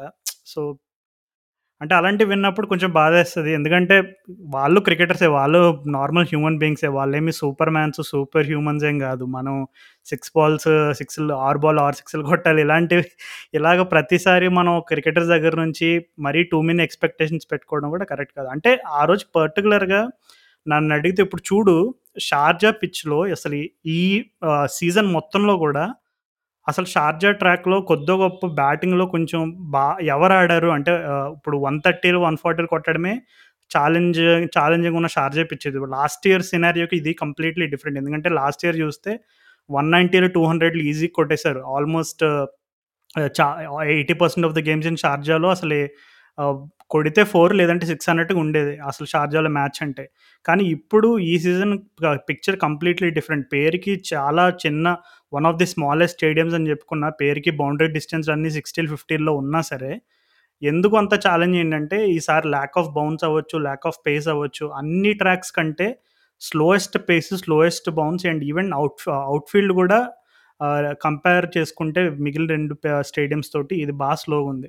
సో ఇట్లాంటి సిచ్యువేషన్లో వాళ్ళు పంజాబ్ పైన ఒక మ్యాచ్లో ఫస్ట్ బ్యాటింగ్ చేస్తారు. One fifty six one sixty దగ్గరలో కొడతారు అసలు పంజాబ్. అంటే ఆ మ్యాచ్లో మ్యాక్స్వెల్ తన విశ్వరూపం చూపిస్తాడనమాట. అంటే ఆల్రెడీ అలాంటి సర్ఫేస్ పైన ఎలా బ్యాటింగ్ ఆడాలనేది టెంప్లెట్ క్రియేట్ చేసింది ఆర్సీబీ వాళ్ళు. అలాంటి వాళ్ళు వాళ్ళ బ్యాటింగ్లో అంత దారుణంగా ఆడడం అనేది అసలు ఏమాత్రం నేను నేనైతే ఒప్పుకోను. ఎందుకంటే ఆర్సీబీ వాళ్ళు అసలు ఈ సీజన్ వాళ్ళు ఈ ప్లే ఆఫ్స్కి రావడానికి one of the biggest reasons ఏంటంటే వాళ్ళు ఇప్పుడు ఈ బ్యాటింగ్ డిపార్ట్మెంట్లో ఎస్పెషల్లీ గ్లెన్ మ్యాక్స్వెల్ ఫామ్ అనేది అసలు చాలా బిగ్గెస్ట్ అడ్వాంటేజ్ అయింది. సో ఆ రోజు చూసుకుంటే నీకు పవర్ ప్లేలో కూడా దేవదత్ పడిక్కల్ అండ్ విరాట్ కోహ్లీ ఓకే అంటే అనుకున్న రేంజ్లో వాళ్ళు ఇప్పుడు షార్జాలో జరిగిన ఇప్పటివరకు అన్ని మ్యాచెస్లో చూసుకుంటే ninety nine percent of the games power play ఎవరైతే విన్ అవుతారో గేమ్స్ కూడా వాళ్ళే విన్ అయ్యారు. సింపుల్ లాజిక్ అది. ఎందుకంటే నీకు పవర్ ప్లే అయిన తర్వాత అసలు ఫోర్లు సిక్స్లు కాదు కదా, సింగిల్ తీయడమే కష్టమైపోతుంది అసలు అంత అంత కఠినమైన పిచ్లో. పవర్ ప్లేలో నీకు ఉండే ఆ రకమైనటువంటి అడ్వాంటేజెస్ ఏమైతే ఉన్నాయంటే ఓన్లీ బయట ఇద్దరు ఫీల్డర్లే ఉంటారు, ఆ రకమైనటువంటి అడ్వాంటేజ్ ఏది ఉందో దాన్ని ఎవరైతే మ్యాక్సిమైజ్ చేసుకుంటున్నారో వాళ్ళే విన్ అవుతున్నారు. సర్లే పవర్ ప్లేలో కొంచెం సేఫ్ గేమ్ ఆడారు, తర్వాత కోహ్లీ అవుట్ అయ్యాడు అండ్ వీళ్ళందరూ అవుట్ అయినప్పుడు డివిలియర్స్ వీళ్ళందరూ అవుట్ అయినప్పుడు మ్యాక్స్వెల్ జస్ట్ ఒక టూ ఆర్ త్రీ బాల్స్ ఆపుకుని ఉంటే, ఎందుకంటే తను సునీల్ నారాయణని అటాక్ చేయడానికి ట్రై చేశాడు. అప్పటికే రెండు రివర్స్ స్వీప్లు ఆడాడు ఆ ముందు, ఆ ఎప్పుడైతే తను షార్ట్ కొట్ అవుట్ అవుట్ అవుతాడో అవుట్ అయ్యే ముందు రెండు బాల్స్ వరుసగా రెండు రివర్స్ స్వీప్లు ఆడతాడు, రెండు మిస్టైమ్ చేస్తాడు. ఒకటైతే సరిగ్గా కనెక్ట్ కాదు, ఇంకొకటి అయితే చిన్న లీడింగ్ ఎడ్జ్ లాంటిది అవుతుంది. తర్వాత మూడో బాల్ మళ్ళీ ట్రై ఏదో ట్రై చేస్తాడు స్లాగ్ చేయడానికి, అవుట్ అయిపోతాడు. నిజంగా ఒక్క ఓవర్ ఆపుకుంటుంటే డెత్లో ఒక తను ఇంకా స్పిన్నర్స్ ఎవరు లేరు, ఎందుకంటే వరుణ్ చక్రవర్తికి ఓవర్స్ అయిపోయినాయి, సునీల్ నారాయణకి అదే లాస్ట్ ఓవర్. ఒక్కసారి కనుక తను ఒక టూ త్రీ బాల్స్, ఎందుకంటే తనే the most vital cog of RCB's బ్యాటింగ్లో అయిపోయింది మిడిల్ ఆర్డర్. అండ్ తనకు తెలుసు అంటే ఇక్కడ షార్జాలో నేను కాకుండా ఇంకా ఎవరు వచ్చినా స్లాగ్ చేయడానికి ఈజీ, అంటే సెటిల్డ్ బ్యాట్స్మెన్నే స్లాగ్ చేయడానికి కష్టంగా ఉన్న సందర్భంలో తను ఒక్క మూడు బాల్ ఆపుకొని ఉంటే స్కోర్ కనుక ఈజీగా ten to twenty runs difference ఉండేదని అనుకోండి. ఇప్పుడు సర్లే డాన్ క్రిస్టియన్ ఓవర్ వేసినా కూడా ఆర్సీబీ వాళ్ళు ఆల్మోస్ట్ లాస్ట్ త్రీ బాల్స్ వరకు తీసుకొచ్చారు మ్యాచ్ని. అంటే ఇంకా మనకు అక్కడే అర్థమైపోతుంది ఆ మ్యాచ్ చూసుకున్నా అండ్ అలాగే క్వాలిఫైయర్ టూ చూసుకున్నా గట్టిగా మూడు ఓవర్లో పది రన్లు ఎన్నో కొట్టాలన్న టైంలో లాస్ట్ బాల్ వరకు దగ్గర వరకు తీసుకొచ్చారు. అంటే మనకు అర్థమవుతుంది లాస్ట్ మూమెంట్స్లో నీకు టెన్ టు ట్వెల్వ్ రన్స్ ఉన్నా సరే టూ అవర్స్లో అప్పుడు కూడా చేసింగ్ కొంచెం కష్టమే అని మనకు క్లియర్గా ఒక ఇండికేషన్ కనపడుతుంది. సో ఫస్ట్ బ్యాటింగ్ చేసే వాళ్ళు ఎప్పుడు కూడా, ఇప్పుడు నువ్వు ఇందాక ఎలా అయితే చెప్పావో చెన్నై వాళ్ళు ఫస్ట్ బ్యాటింగ్ చేస్తే ఎప్పుడు వాళ్ళు టెన్ ట్వంటీ రన్స్ అబోవ్ పార్ కొట్టుకోవాలి, ఎందుకంటే వాళ్ళ మెయిన్ స్ట్రెంత్ చేసింగ్. ఒకవేళ బ్యాటింగ్ చేయాల్సి వస్తే ఇలా ఉండాలని వాళ్ళ ప్లాన్ నువ్వు ఎలా అయితే అన్నావో, నన్ను అడిగితే షార్జా లాంటి సర్ఫేస్లో even ten runs above par కొట్టిన గోల్డ్ డస్ట్ లాంటిది. ఆ రోజు ఆర్సీబీ వాళ్ళు బ్యాటింగ్ ఫస్ట్ తీసుకున్నారు, కోరి మరీ తీసుకున్నారు. అలాంటి సందర్భంలో లాస్ట్ త్రీ ఫోర్ అవర్స్లో మ్యాక్స్వెల్, డివిలియర్స్, కోహ్లీ ఇలాంటి బ్యాట్స్మెన్ ఎవరూ లేకపోవడం అనేది నాకు తెలిసి బిగ్గెస్ట్ మైనస్ పాయింట్ అయింది అసలు. అంటే ఒక రకంగా కొంచెం కాంపిటేటివ్ టోటల్ కూడా సెట్ చేయకుండా ఉండడానికి అది నాకు తెలిసి ఒక బిగ్గెస్ట్ మైనస్ అయింది. అంటే వాళ్ళు టాస్ గెలిచిన తర్వాత తీసుకున్న డిసిషన్ మాత్రం కరెక్టే. నీకు వేరింగ్ పిచ్ మీద ఎప్పుడైనా నువ్వు డిఫెండ్ చేయడమే ఈజీ నీకు పార్ టోటల్ కొట్టిన తర్వాత. అండ్ వాళ్ళు పార్కి ఒక టెన్ రన్స్ బిలో ఉన్నారు వాళ్ళు. అక్కడ వాళ్ళకి అది ఎందుకు అయింది అంటే అక్కడ మనం all credit should go to Sunil Narayan. So ఎట్లయితే పెద్ద తలకాయలందరినీ ఫట్ ఫట్ ఫట్ ఫట్ లేపేసాడు నీకు మిడిల్ ఆర్డర్లో. సో ఆర్సీబీ స్ట్రెంత్ ఈ ఇయర్ మిడిల్ ఆర్డర్. నీకు నీకు దేవదత్ పడికల్ కూడా నీకు అంత ఎఫెక్టివ్ లేడు. సో అక్కడ నీకు ఓకే హ్యాట్స్ ఆఫ్ ఇక నారాయణ్ చేతిలో వాళ్ళు పరాజయ పాలు అయ్యారు అని చెప్పుకోవచ్చు బ్యాటింగ్ లో. అండ్ బౌలింగ్ లో వాళ్ళు గుంజేవాళ్లే, కానీ ఆ ఒక్క క్యాప్టెన్సీ మిస్టేక్ వాడు క్యాప్టెన్. ఎందుకంటే జార్జ్ గార్టన్ ఓవర్స్ ఉన్నాయి, ఒక తన ట్వంటీ ఓవర్స్ మ్యాచ్ అయిపోయిన తర్వాత చూస్తే జార్జ్ గార్టన్ ఇంకో ఓవర్ మిగిలే ఉంది అసలు. సో తన ఐడియాలు ఉండేవాళ్ళు నన్ను అడిగితే. నీకు హర్షల్ పటేల్ కన్నా నీకు ఒక సిరాజ్ అంటే సిరాజ్ ఒకే డెత్ కోసం దాచిపెట్టున్నారు. జార్జ్ గార్డెన్ చేత బాబు ఒక వన్ థర్టీ ఫైవ్ ప్లస్ లో నీకు నారాయణ్ కి కొంచెం షార్ట్ ఆఫ్ లెన్స్ ప్లేస్ అయ్యి బాబు అంటే అయిపోయింది. మరి అంటే నాకు సునీల్ నారాయణ్ అంత సూపర్ స్పెల్ వేసి ఒకే స్పెల్ లో అంత పెద్ద తరకాయలను తీసేయడం ఆ పరంగా అన్లక్కే అన్నా కానీ ability wise of course KKR was KKR was a better team that day. But అదే నాకెందుకో ఆర్సీబీ వాళ్ళు అంటే వాళ్ళ ఈ మొత్తం టోర్నమెంట్ పర్ఫార్మెన్స్ చూసి they deserve to be in final అన్నట్టు అనిపించింది నాకు for some reason. And DC సంగతికి వస్తే మనం అసలు డీసీ వాళ్ళైతే అసలు ఫైనల్ ఏంటి వాళ్ళు కప్పు గెలవాలి అసలు యాక్చువల్లీ వాళ్ళకున్న టీంకి. అండ్ వాళ్ళకి రెండు ఛాన్సెస్ ఉండేది క్వాలిఫైర్ వన్ ఓడిపోయిందో క్వాలిఫైర్ టూ కూడా, రెండిట్లో వాళ్ళ టాక్టిక్స్ క్యాప్టెన్సీ టీమ్ సెలక్షన్స్ అన్నీ ఫెయిల్. వాళ్ళు ఎప్పుడైతే భరత్ అన్న ఎప్పుడైతే లాస్ట్ బాల్ సినిమా చూపించాడో అప్పటి నుంచి వాళ్ళైతే తిత్తర బిత్తర అయిపోయారు అసలు టీం టీం మొత్తం అసలు. అది అంటే వాళ్ళు వాళ్ళ చేతులారా వాళ్ళు నీకు లాస్ట్ మ్యాచ్ లో స్టాయినిస్ని ఆడిపోయడం ఎందుకని పట్టుకొచ్చారు అసలు. స్లో పిచ్ అని తెలుసు షార్జా, తను ఎందుకు నెంబర్ త్రీ పంపించారు, బౌలింగ్ ఎందుకు అయిపోయలేదు ఎవరికి తెలీదు. అండ్ పంత్ క్యాప్టెన్సీ మాత్రం పాపం అంటే నాకు జాలేసింది, అంటే అనవసరంగా పంత్ క్యాప్టెన్సీ ఇచ్చారు అన్నట్టు అనిపించింది నాకు అసలు ఆ రోజు. నువ్వు ఇప్పుడు మరి డాన్ క్రిస్టియన్ని ఉతికి ఆరేసావు ఆ రోజు. మరి ఢిల్లీ వాళ్ళు బ్యాటింగ్ ఫస్ట్ చేస్తున్నప్పుడు శిఖర్ ధావన్ సక్సెస్ఫుల్గా టీంని ఓడించాడని నేను వంద శాతం బల్లగుద్ది చెప్తాను. ఎందుకంటే లాకీ ఫర్గ్యూసన్ బౌలింగ్ వేస్తుంటే కనీసం బ్యాట్ కూడా పెట్టలేకపోతున్నాడు, ఒక టెయిల్ ఎండర్లో ఆడాడు, అది కూడా పవర్ ప్లేలో. ఎంత బిగ్గెస్ట్ క్రైమ్ చెప్పు అసలు. పవర్ ప్లేలో పృథ్వీ షా తను ట్రై చేశాడు ట్రై చేశాడు అవుట్ అయిపోయాడు. పవర్ ప్లేలోనే ఒక ఒకటో రెండో సిక్స్లు కొట్టాడు, ట్రై చేశాడు అవుట్ అయిపోయాడు. శిఖర్ ధవన్ చూసుకుంటే the senior most international cricket ఆడాడు, అసలే ఐపీఎల్ అంటే అసలు తనకి తనకున్న ఎక్స్పీరియన్స్ చాలామందికి కూడా ఉండదు. అలాంటి ప్లేయర్ పవర్ ప్లేలో తను ఉండి కూడా ఢిల్లీ టీము ఒక వికెట్ కోల్పోయి ఫార్టీ రన్స్ కూడా కొట్టలేకపోయిందంటే అది నిజంగా నేను ఎందుకు షార్జాలో పవర్ ప్లే ఎవరైతే గెలుస్తున్నారో వాళ్ళు గెలుస్తున్నారు. మీరు అన్ని మ్యాచెస్ వెళ్ళి చూసుకోండి, పవర్ ప్లేలో ఎవరైతే కొంచెం వాళ్ళ గేమ్ అప్ చేసుకుని, ఎందుకంటే పవర్ ప్లేలో నీకు కొద్దిగా ఒక అడ్వాంటేజ్ ఉంటుంది, దాన్ని మాత్రం ధవన్ కంప్లీట్గా ఫెయిల్ చేశాడు ఢిల్లీ వాళ్ళని. ఎందుకంటే నీకు ఫస్ట్ టెన్ అవర్స్లో దాదాపు పదిహేను ఇరవై డాట్ బాల్ ఆడాడు, ఇంక అక్కడే మ్యాచ్ అయిపోయింది ఇంక అక్కడ. ఎందుకంటే షార్జాలో డాట్ బాల్ ఆడడం అనేది నిజంగా అంటే ఆల్మోస్ట్ ప్రతి ప్లేయరు కూడా స్ట్రైక్ రేట్ హండ్రెడ్ వన్ ట్వంటీకి పెట్టుకోవడమే గగనం అయిపోయింది. అలాంటిది ఆ రోజు నన్ను అడిగితే నేను పర్టికులర్గా శిఖర్ ధవన్ తనకున్న ఎక్స్పీరియన్స్ తన మీద ఉన్న ఎక్స్పెక్టేషన్స్ని బట్టి తనైతే బిగ్గెస్ట్ డిసప్పాయింట్మెంట్ ఆ పర్టికులర్గా క్వాలిఫైయర్ టూ మ్యాచ్లు మాత్రం శిఖర్ ధవన్ ఒక మ్యాచ్ లూజింగ్స్ ఇన్నింగ్స్ ఆడాడని నేనైతే చెప్తాను. ఇంకొక విషయం ఏంటంటే నువ్వు అన్నట్టుగా స్టాయినిస్ లాంటి ప్లేయర్ని ఎందుకు తీసుకొచ్చారు నాకు కూడా అనిపించింది. ఎందుకంటే ఒకవేళ స్టాయినిస్ బౌలింగ్ పరంగా కూడా యూజ్ అవుతాడు అనుకుంటే షార్జా లాంటి సర్ఫేస్లో మనం చూసాం మోయిజెస్ హెన్రిక్స్ అండ్ అలాగే ఈ ఏంట అదే కొంచెం మరీ టూ పేసీ కాకుండా అలా అని మరీ టూ స్లో కాకుండా కొంచెం డ్వేన్ బ్రావో లాంటి పేస్ వేసే వాళ్ళందరికీ కూడా షార్జాలో మంచి సహకారం లభిస్తుందని మనం చూస్తున్నాం. ఒకవేళ నిజంగా స్టాయినిస్కి ఆ రోజు బౌలింగ్ వేస్తాడు అనుకుంటే టీంలోకి తీసుకొచ్చుంటే కంప్లీట్లీ జస్టిఫైడ్ కావాలి అది. కానీ అలాంటి సర్ఫేసెస్లో నన్ను అడిగితే మేబీ స్టీవ్ స్మిత్ లాంటి ప్లేయర్ని ఇప్పుడు చెన్నై వాళ్ళు ఎలా అయితే రాబిన్ ఉతప్పని తీసుకొచ్చారో మిడిల్ ఆర్డర్లోకి, అలాగా మేబీ స్టీవ్ స్మిత్ని తీసుకొని వచ్చుంటే కొంచెం వాళ్ళ స్కోరింగ్ బాగుండదేమో అని నేను అనుకుంటున్నాను. ఎందుకంటే స్టీవ్ స్మిత్ ఆల్రెడీ మనకు తెలుసు పూణే లాంటి సర్ఫేస్లో ఒక ల్యాండ్ మైన్ లాంటి సర్ఫేస్లో ఒక టెస్ట్ మ్యాచ్లో ఇండియా పైన సెంచరీ కొడతాడు. సో ఆ మ్యాచ్ ఆ పిచ్ పైన టర్న్ చూసిన వాళ్ళు ఎవరికైనా అర్థమై ఉంటుంది స్టీవ్ స్మిత్కి స్పిన్ పిచ్చెస్ మీద ఉండే స్కిల్ సెట్ ఎంత భయంకరంగా ఉంటుందో. సో మేబీ ఎందుకంటే స్టీవ్ స్మిత్ ఏం బిగ్ సిక్స్ హిట్టర్ ఏం కాదు, తను ఏంటంటే మ్యానిపులేట్ చేస్తాడు బాల్ని నీట్గా అటు ఇటు మ్యానిపులేట్ చేసి బౌలర్ పేస్ను ఉపయోగించి బౌండరీలు కొట్టగలిగే సత్తా ఉన్నవాడు. సో మేబీ స్టీవ్ స్మిత్ లాంటి వాళ్ళని తనని తీసుకొచ్చి ఉంటే స్టాయినిస్ ప్లేస్లో కొంచెం అడ్వాంటేజ్ ఉండదేమని నేను అనుకున్నా. కానీ ఎనీవేస్ ఇంకా దాని గురించి డిస్కస్ చేయడం వేస్ట్. కానీ ఆ లాస్ట్లో జరిగిన ట్విస్టుల గురించి అసలు నీకేమనిపించింది? లాస్ట్ ఓవర్ వరకు వచ్చేసరికి ఆల్మోస్ట్ ఢిల్లీ వాళ్ళు గెలిచేస్తారని అనిపించింది, దగ్గర దగ్గర మూడో నాలుగో డక్అట్లు కేకేఆర్ వాళ్ళు.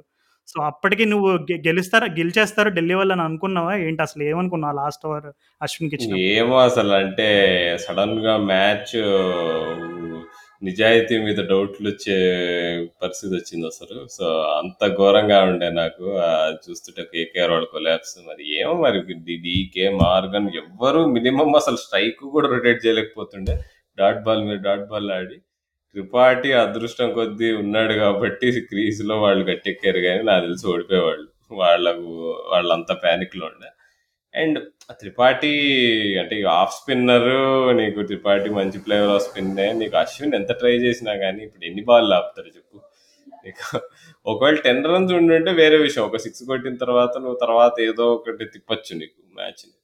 బట్ ఉన్నదే నీకు మ్యాచ్లో ఆ ఓవర్లో డిఫెండ్ చేయాల్సిందే సెవెన్ రన్స్ అనుకుంటా, అందులో నీకు సిక్స్త్ బాల్ వరకు ఒక్కటి కూడా నీకు అణువుగా ఉండే బాల్ దొరకకుండా ఎందుకుంటుంది బ్యాట్స్మెన్కి. అండ్ త్రిపాఠి బాగా యాంటిసిపేట్ చేశాడు, ముందే రెడీ ఉన్నాడు, నాకు వై వైడ్ ఆఫ్ ఆఫ్ వేస్తాడు సో రెడీగా ఉండాలి నేను అని చెప్పి రెడీగా కొట్టాడు సిక్స్. అండ్ అంటే ఆ ట్విస్ట్ అంటావా అంటే ఇక ఈ రెండు ఇట్లా ఈ క్వాలిఫైయర్ టూ అయినా కానీ ఎలిమినేటర్ అయినా కానీ కేకేఆర్ వాళ్ళు కన్విన్సింగ్గా గెలవలే అసలు. బట్ స్టిల్ ఎందుకు మరి ఇప్పుడు ఢిల్లీ వాళ్ళైనా కానీ ఆర్సీబీ వాళ్ళైనా కానీ మరి suppose to be better teams అని కేకేఆర్, మరి వాళ్ళు ఎందుకు గెలవలేకపోయారు అంటే మరి ప్రెషర్, క్యాప్టెన్సీ, అదృష్టం, ఈ మూడు మూడు ఈ రెండు టీంలకి కలిసి రాలేదు. మనం ఇక్కడ ఎన్ని మ్యాట్లైనా మాటలైనా చెప్పుకోవచ్చు. రాహుల్ అల్టిమేట్గా twenty twenty one score card open చేసినప్పటికీ సిఎస్కే వర్సెస్ కేకేఆర్ ఫైనల్ అది మాత్రమే కనబడతాయి. ఈ క్యాప్టెన్సీ ఎర్రర్స్, స్ట్రాటజీ ఎర్రర్స్ ఇవేం పెద్దగా ఎవరికి గుర్తు కూడా ఉండవు.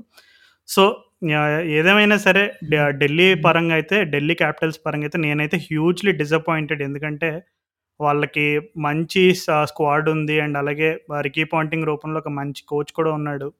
వాళ్ళు లాస్ట్ ఇయర్ కూడా ఫైనల్కి వెళ్ళారు, ఈ ఇయర్ కూడా ఆల్మోస్ట్ ఫైనల్కి వెళ్ళిపోతారు అనే రకంగానే ఆడారు, కప్పు కూడా కొడతారేమో అనే రేంజ్లో ఆడారు. కానీ నాకు తెలిసి ఈ సీజన్లో వాళ్ళకి బిగ్గెస్ట్ డిసప్పాయింట్మెంట్ ఎవరైనా ఉన్నారంటే అది కగిసో రబాడా. దానికి గల రీజన్స్ కూడా నేను చెప్తాను. కానీ నన్ను అడిగితే ఇప్పుడు సీనియర్ ప్లేయర్స్లో బాగా డిసప్పాయింట్ చేసింది ఎవరైనా ఉన్నారు బౌలింగ్ డిపార్ట్మెంట్లో అంటే ఢిల్లీలో కగిసో రబాడా. నోకే ఏమో తన గేమ్ని కంప్లీట్గా అప్ చేశాడు, రబాడా చూస్తే కంప్లీట్ ఆపోజిట్ డైరెక్షన్లో వెళ్ళాడని అనిపించింది నాకైతే. అవును రాజు, బిలో పార్ ఉండే నోకియా బ్రిలియన్స్ వల్ల వాళ్ళు రబాడా సరిగ్గా వేయకపోయినా కానీ వాళ్ళ పైన పెద్ద ఎఫెక్ట్ పడలేదు. లాస్ట్ ఇయర్ నుంచి రబాడా పర్ఫార్మెన్స్ చాలా డౌన్ అయింది ఈసారి. అంటే ఎంత డౌన్ అయిందంటే ఇప్పుడు పంత్ నమ్మలేదు కూడా నీకు, లాస్ట్ ఓవర్ ధోని మీద నీకు ఏంటి thirteen runs to win defend చేయాలంటే టామ్ కరణ్ ఎక్కువ నమ్మాడు. ఈవెన్ దో టామ్ కరణ్ ఆ రోజు బౌలింగ్ బాగా వేస్తుంది, కట్టర్లతో ఆ రోజు బాగానే అంటే త్రీ వికెట్స్ తీసుకున్నాడు అప్పటికే. బట్ అయినా నీకు కన్వెన్షనల్గా ధోని వీక్నెస్ ఏంటి, హై పేస్, షార్ట్ వేయడము. సో ఆ స్కిల్ సెట్ ఎవరికి ఉంది, టామ్ కరణ్కి ఉందా, రబాడాకు ఉందా? రబాడా ఈ suppose to be one of the best in the world, మరి తనని నమ్మకుండా టామ్ కరణ్ నమ్మాడు. మరి అంటే అది అక్కడ క్యాప్టెన్సీ ఎర్రర్ అని చెప్పుకోవచ్చు. ఇంకోటి రబాడా అంత బాగా ఏట్లే సీజన్ అని చెప్పేసి పంత్ నమ్మలేదేమో. మరి నేను అర్థం చేసుకునే లాజిక్ ఏంటంటే రాహుల్ ఆ పర్టికులర్ సిచ్యువేషన్ గురించి, ఇప్పుడు last over first ball strike Moeen Ali ఉన్నాడు అక్కడ. ఒకవేళ మోయిన్ అలీ అవుట్ అయితే నెక్స్ట్ వచ్చే బ్యాట్స్మెన్ నాకు తెలిసి రవీంద్ర జడేజా. సో ఏ రకంగా చూసుకున్నా Moeen Ali and Ravindra Jadeja ఇద్దరు కూడా హై పేస్ ఎంజాయ్ చేస్తారు. బాల్ భయంకరమైన పేస్ మీద మోయిన్ అలీ ఎంజాయ్ చేయడు, లేదు లేదు మోయిన్ అలీ పేస్ అయితే అంటే షార్ట్ బాల్స్ తన ప్రాబ్లం అయితే ఖచ్చితంగా ఉంది, హండ్రెడ్ పర్సెంట్ ఒప్పుకుంటా.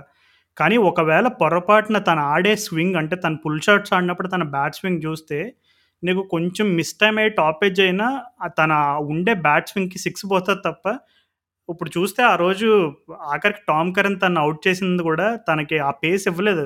పేస్ ఇవ్వకుండా నువ్వు పుల్ షాట్ కొట్టాలనుకుంటే కొట్టు, ఎక్కడ కొడతావు అంటే లాంగెస్ట్ పార్ట్ ఆఫ్ ద గ్రౌండ్లోకి కొట్టు, ఒకవేళ నీకు అంత దమ్ము సత్తా ఉంటే సిక్స్ కొడితే పర్వాలేదు అనే రకంగా వేసాడు టామ్ కరణ్. వేస్తే మోయిన్ అలీ మిస్క్యూ చేస్తాడు, longest part of the ground దగ్గర దొరికిపోతాడు మోయిన్ అలీ. సో అదే ప్లేస్లో టామ్ కరెన్ ప్లేస్లో నీకు వన్ ఫార్టీ ప్లస్ చేసే పేసర్ ఉండుంటే ఆ బ్యాట్స్మెన్కి ఈజీగా వెళ్ళిపోయేది, బౌండరీ కూడా క్లియర్ చేసేది. అంటే నేను మేబీ ఒప్పు ఒప్పుకుంటాను మేబీ రబాడాకి రబాడాకి ఇచ్చి ఉండొచ్చు అని నేను కూడా అనుకుంటాను. కానీ బోత్ ఇప్పుడు ధోని ఒక్క వీక్నెస్ మనం చూసుకుంటున్నాం, కానీ Jadeja strength and Moeen Ali strength నన్ను అడిగితే పేస్. సో మేబీ అది కూడా ఒక ఫ్యాక్టర్ అయి ఉంటుందేమో నేను అనుకుంటున్నాను. Maybe I'm wrong but I feel that could be a factor, that might have been a factor. అంటే అటు ఇటు చేసి పాయింటింగ్ కూడా నచ్చలేదు అనుకుంటా, ఎందుకని ఎందుకు నువ్వు టామ్ కరణ్కి ఇచ్చావు లాస్ట్ అంటే నాకు సంబంధం లేదు, వాడు ఏదో పిల్లవాడు మావాడు ఏదో తప్పు తప్పు చేశాడు ఏదో వాడి మీద వాడి మీద దోసేస్తున్నా అన్నట్టు అన్నాడు పాపం. ఇంకో విషయం ఇంకో విషయం తెలుసా రాహుల్, రబాడా ఈ సీజన్లో కొట్టించుకున్న సిక్స్ ఏ సీజన్లోనూ కొట్టించుకోలేదంట. అవును తెలుస్తుండేలే నీకు, అంటే అంత ఫుల్గా వేయలేదు, మంచిగా బౌలింగ్ వేయలేదు అని కనిపిస్తుండే. అవేష్ ఖాన్ నోకియా వల్ల తన తన మీద స్పాట్ లైట్ కొంచెం తగ్గింది. అండ్ అవేష్ ఖాన్ అయితే ఎప్పుడైతే భరత్ అన్న సిక్స్ కొట్టాడో లాస్ట్ ఓవర్లో, అది అప్పటి నుంచి అయితే సేమ్ బౌలర్ కానే కాదు. అండ్ ధోని మీద అవేష్ ఖాన్కి మంచి రికార్డు ఉంది యాక్చువల్గా మనం లాస్ట్ టూ ఇయర్స్ చూసుకుంటే. కానీ తను ధోనిని చూడంగానే షేక్ షకాల అయిపోయాడు పాపం. అసలు ఆ రోజు అసలు షార్ట్ బాల్ వేసినా కానీ అసలు మంచిగా బ్యాట్ మీదకి వచ్చే షార్ట్ బాల్ వేసాడు. సో ఎనీవేస్ అసలు ఢిల్లీ వాళ్ళు ప్రెజర్ సిచ్యువేషన్లో captaincy mistakes, execution mistakes, everything everything went wrong. మొత్తానికి అన్నిటికీ కారణం నాకు తెలిసి ఆ భరత్ అన్న కొట్టిన సిక్సే. అది కొట్టకపోయి ఉంటే వాళ్ళు కాన్ఫిడెన్స్ లూజ్ అయ్యేవాళ్ళు కాదు. అవేష్ ఖాన్ అయినా కానీ, పంత్ అయినా కానీ, ఎవరైనా భరత్ అన్న సిక్స్ కొట్టి ఢిల్లీ వాళ్ళు కాన్ఫిడెన్స్ దెబ్బ తీసుకుని ఆర్సీబీ అయినా వెళ్ళేదంటే వాళ్ళు వెళ్ళలేదు. అదే తీరా చూస్తే వాళ్ళ టీం కాన్ఫిడెన్స్ వీళ్ళు, వీళ్ళ టీం కాన్ఫిడెన్స్ వాళ్ళు, ఇద్దరికి ఇద్దరు దెబ్బ తీసుకుని ఇద్దరు మునిగిపోయారంటావా? మరేమో మరి. అంటే దీనికి నీకు క్వాలిఫైర్ టు రెస్పాన్సిబిలిటీ మాత్రం నువ్వు చెప్పినట్టు ధవన్ ఇంకా అసలు స్టాయిల్స్ ఎందుకు ఆడించారు అనే దానిపైననే ఎక్కువ ఉంటుంది. ఎందుకో నాకు ఆ రోజు పర్టికులర్గా మేబీ స్టీవ్ స్మిత్ లాంటి ఒక బ్యాట్స్మెన్ ఉంటే అదే ఒక చిన్న డిఫరెన్స్ అయ్యేదేమో. వన్ ఫార్టీ ప్లస్కి వన్ ట్వంటీ ప్లస్కి అదే చిన్న డిఫరెన్స్. షార్జా పిచ్ పైన నువ్వు పార్ స్కోర్ పోవడం ఇంపార్టెంట్, నువ్వు సిక్స్లు ఫోర్లు కొట్టడం కంటే. సో అది వాళ్ళు అట్లా ఎట్లా మిస్ అయ్యారు. అండ్ స్టాయినిస్ నీకు స్లో పిచ్చెస్ మీద ఆడ ఆడతాడని ఎవరు చెప్పారు, ఎందుకని అనుకున్నారు అనేది నాకు ఇంకా గుర్తుంది. రాహుల్, ఇదే ఢిల్లీ షార్జా పిచ్లో ఢిల్లీ వాళ్ళు ఇదే సీజన్ ఒక మ్యాచ్లో స్టీవ్ స్మిత్ని ఓపెనింగ్ పంపిస్తారు. ఆ రోజు కూడా స్టీవ్ స్మిత్ థర్టీ ప్లస్ ఎంతో కొడతాడు తను వచ్చి. సో ఎందుకోలే ఇంకా మనం అయిపోయిన దాని గురించి ఎన్ని మాట్లాడుకున్నా ఎన్ని డిస్కస్ చేసుకున్నా. పంత్ క్యాప్టెన్ ఉంటాడంట మరి ఢిల్లీకి. ఎవరుంటారు, ఎవరు చేస్తారంటే అయ్యర్ కూడా నీకు అయ్యర్ కూడా బ్యాటింగ్ ఫామ్ బాగాలేదు. ఎందుకో ఆ ఇంజరీ తర్వాత వచ్చిన దగ్గర నుంచి వితౌట్ క్యాప్టెన్సీ డౌన్ ఉన్నాడు మనిషి కూడా. ఎంతైనా మరి ఇండియన్ టీంకి తను ఫ్యూచర్ రిషబ్ పంత్ అంటే మరి పర్టికులర్గా పంత్ ఆల్ అన్ని ఫార్మాట్లు ఆడే ప్లేయర్. అండ్ అలాగే తను ఇంటర్నేషనల్ క్రికెట్ అయితే ఆడుతూనే ఉంటాడు. ఓకే, ఈ ఐపీఎల్ సంగతి మనం పక్కన పెట్టేస్తే ఇండియన్ క్రికెట్లో అన్ని ఫార్మాట్స్లో ఎప్పుడూ కనపడే వినపడే పేరు ధోని తర్వాత వికెట్ కీపింగ్ స్థానంలో అంటే రిషబ్ పంతే. సో నీకు ఎంత కాదనుకున్నా ఇంటర్నేషనల్ ఎక్స్పీరియన్స్ కొనుక్కోలే నువ్వు ఐపీఎల్లో. అంటే ఈ ఒక లీగ్లో మిస్ అయినా ఇంకో లీగ్లో ఎక్కడైనా అదృష్టం బాగుంటుంది. ఎందుకంటే ఇప్పుడు ఈ రోజుల్లో చూస్తే టీ ట్వంటీ లీగ్స్ ప్రతి స్టేటు, ప్రతి డిస్టిక్, ప్రతి సిటీ వాళ్ళు ఒక్కొక్క టీ ట్వంటీ లీగ్ స్టార్ట్ చేస్తున్నారు. సో టీ ట్వంటీ లీగుల్లో అవకాశాలు దొరకడం పెద్ద మ్యాటర్ కాదు. కానీ ఇంటర్నేషనల్ క్రికెట్లో వచ్చే ఎక్స్పీరియన్స్ అది ఎక్కడా కొనలేము అది. సో రిషబ్ పంత్ ఉండే కొద్దీ తను ఇంకా మెచ్యూర్డ్ అవుతాడు as a player. And as a తను కోహ్లీ కింద, ధోని కింద, అండ్ అలాగే రోహిత్ శర్మ కింద ఇలాంటి సీనియర్ ప్లేయర్స్ కింద ఇంకా తన క్యాప్టెన్సీ స్టైల్ అవ్వచ్చు, తన ప్లేయింగ్ స్టైల్ అవ్వచ్చు, ఇంకా తన దగ్గర నుంచి చాలా ఎక్స్పెక్ట్ చేస్తున్నారు not just Delhi fans but Indian cricket fans కూడా రిషబ్ పంత్ మీద అయితే చాలా ఎక్స్పెక్టేషన్స్ ఉన్నాయి.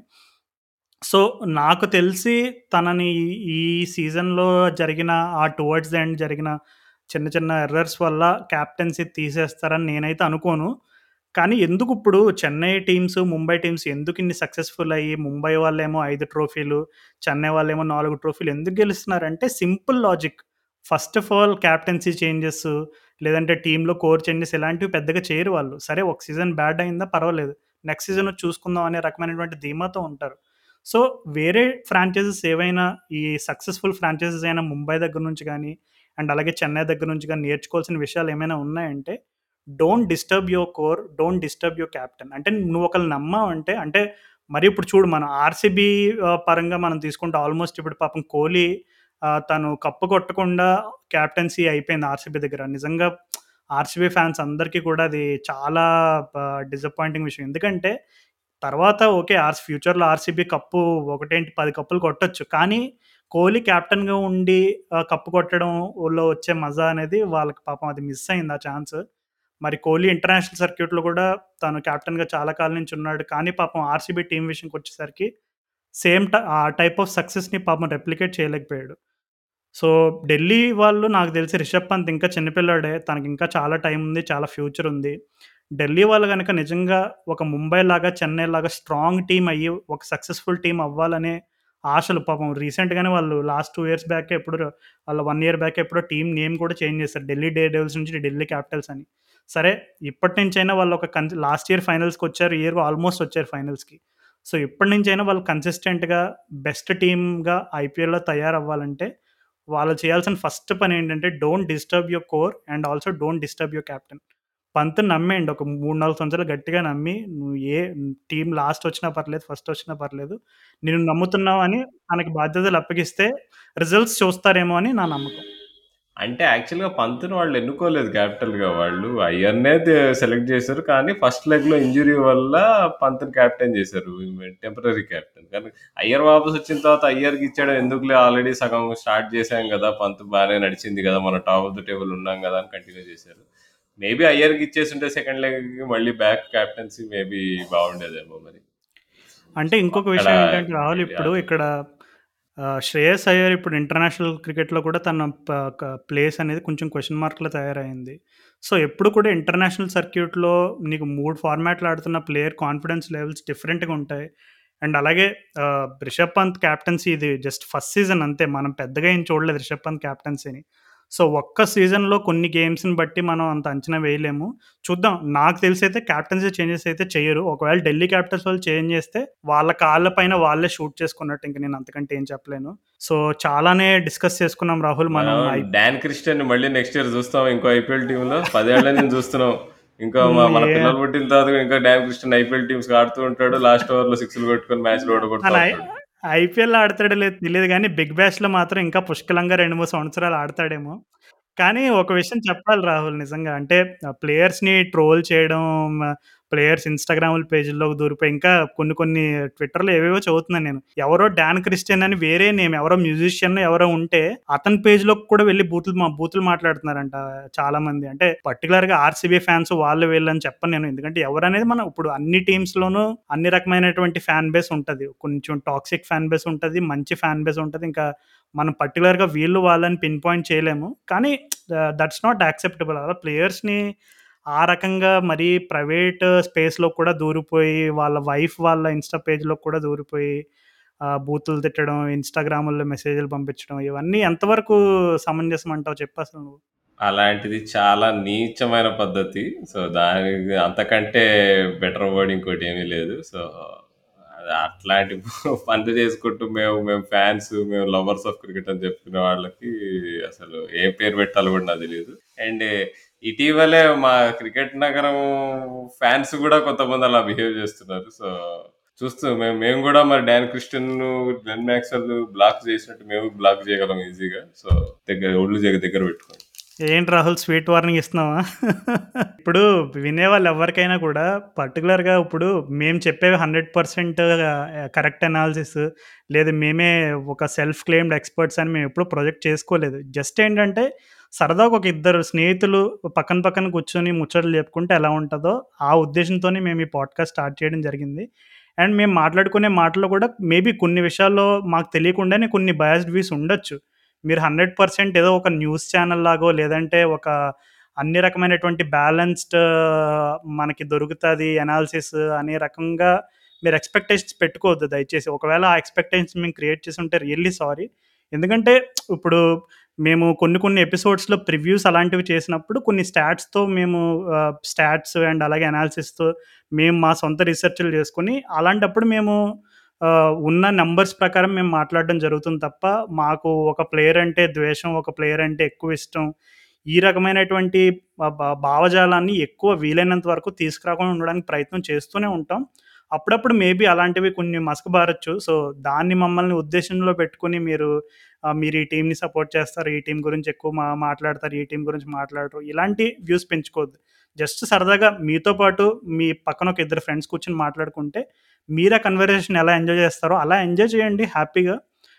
ఇరవై నాలుగు గంటలు మీరు క్రికెటే కాదు కదా, లైఫ్ ఇంకా చాలా ఉంటాయి. సో ఒకవేళ మా పాడ్కాస్ట్ సరదా బోర్ కొట్టేస్తుంది అనుకో, సరదాగా మంచి మన తెలుగులో బాలసుబ్రహ్మణ్యం గారి పాటలు అండ్ అలాగే ఎస్పి చరణ్ సాంగ్స్ ఇంకా చాలా ఉన్నాయి. అంటే నేనేదో నా ఫేవరెట్ సింగర్స్ పేర్లు చెప్పాను కానీ ఇంకా చాలా ఉంటాయి. మీకు ఎంటర్టైన్మెంట్ ప్రోగ్రామ్ బాగా తెలుసు.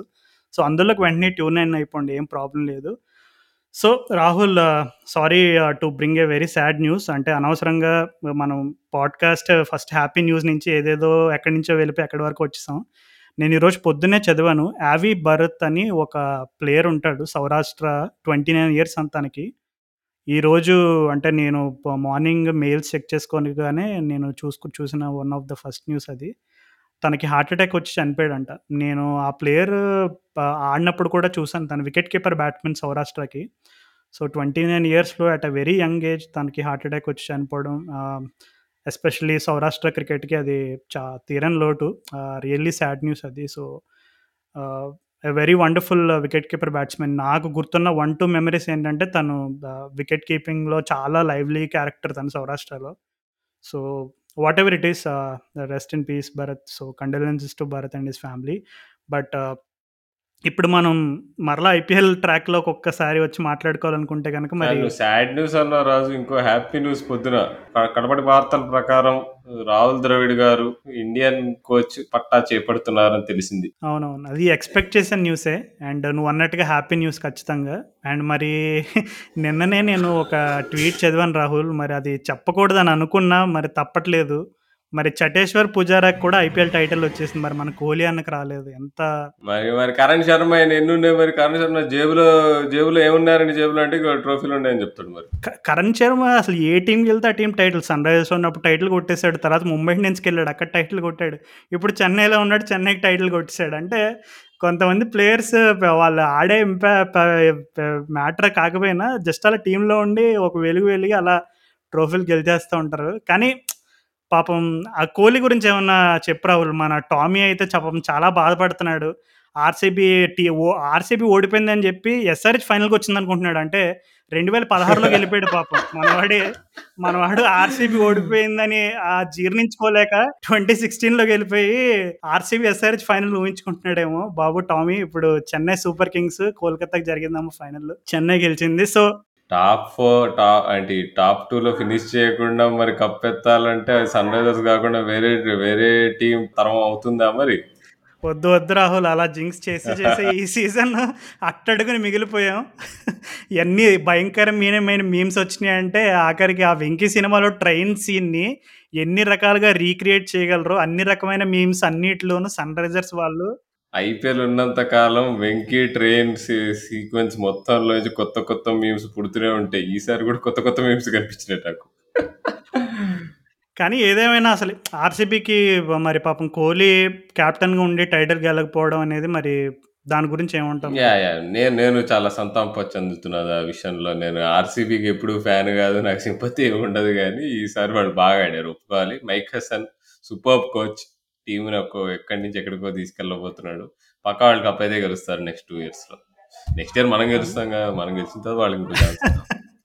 కానీ పాపం కోహ్లీ కళ్ళల్లో కన్నీళ్ళు వచ్చినాయి. అండ్ అలాగే నేను ఒక స్టాట్ చదివాను రాహుల్, అది ఎంతవరకు నిజమో నాకు తెలియదు, ఈ సీజన్ కోహ్లీ డివిలర్స్ కలిసే ఆడలేదంట బ్యాటింగ్. అంటే కొంతమంది ఆర్సీబీ ఫ్యాన్స్ నన్ను కొట్టచ్చేమో, నా గట్ ఫీలింగ్ ఏంటంటే నీకు ఏబీడీని రిటైన్ చేసుకోరు ఆర్సీబీ వాళ్ళు. మైక్ హసన్ చాలా ఫేమస్ ఇట్లాంటి డిసిషన్స్ తీసుకోవడంలో. సో నాకు తెలిసి అంటే ఫ్యూచర్ని ఫ్యూచర్ని దృష్టిలో పెట్టుకొని ఒక ఒక కంప్లీట్లీ టీమ్ ఓరియంటెడ్ డిసిషన్ తీసుకుంటారేమో అనుకుంటున్నాం. మరి దాట్ ఈస్ వెరీ సాడ్. అంటే డివిల్లర్స్ ఆఫ్ కోర్స్ ఇంకో టూ టు త్రీ ఇయర్స్ ఈజీగా ఆడగలరు, ఏదో ఈ ఇయర్ ఒక్కసారి డౌన్ అయిందని, బట్ వాళ్ళు ఫ్యూచర్ని తలుచుకొని మరి ఏం చేస్తారు అనేది ఇంట్రెస్టింగ్. కోహ్లీ కూడా కోహ్లీ కోహ్లీని ఉంచుకుంటారు బికాజ్ ఇంకో ఇప్పుడు ఒక సీజనే బ్యాడ్ అని చెప్పుకోవచ్చు, ఇంకో సీజన్ మళ్ళీ ఆడితే. అండ్ అసలు కోహ్లీ స్టేట్మెంట్ చూసావు నువ్వు?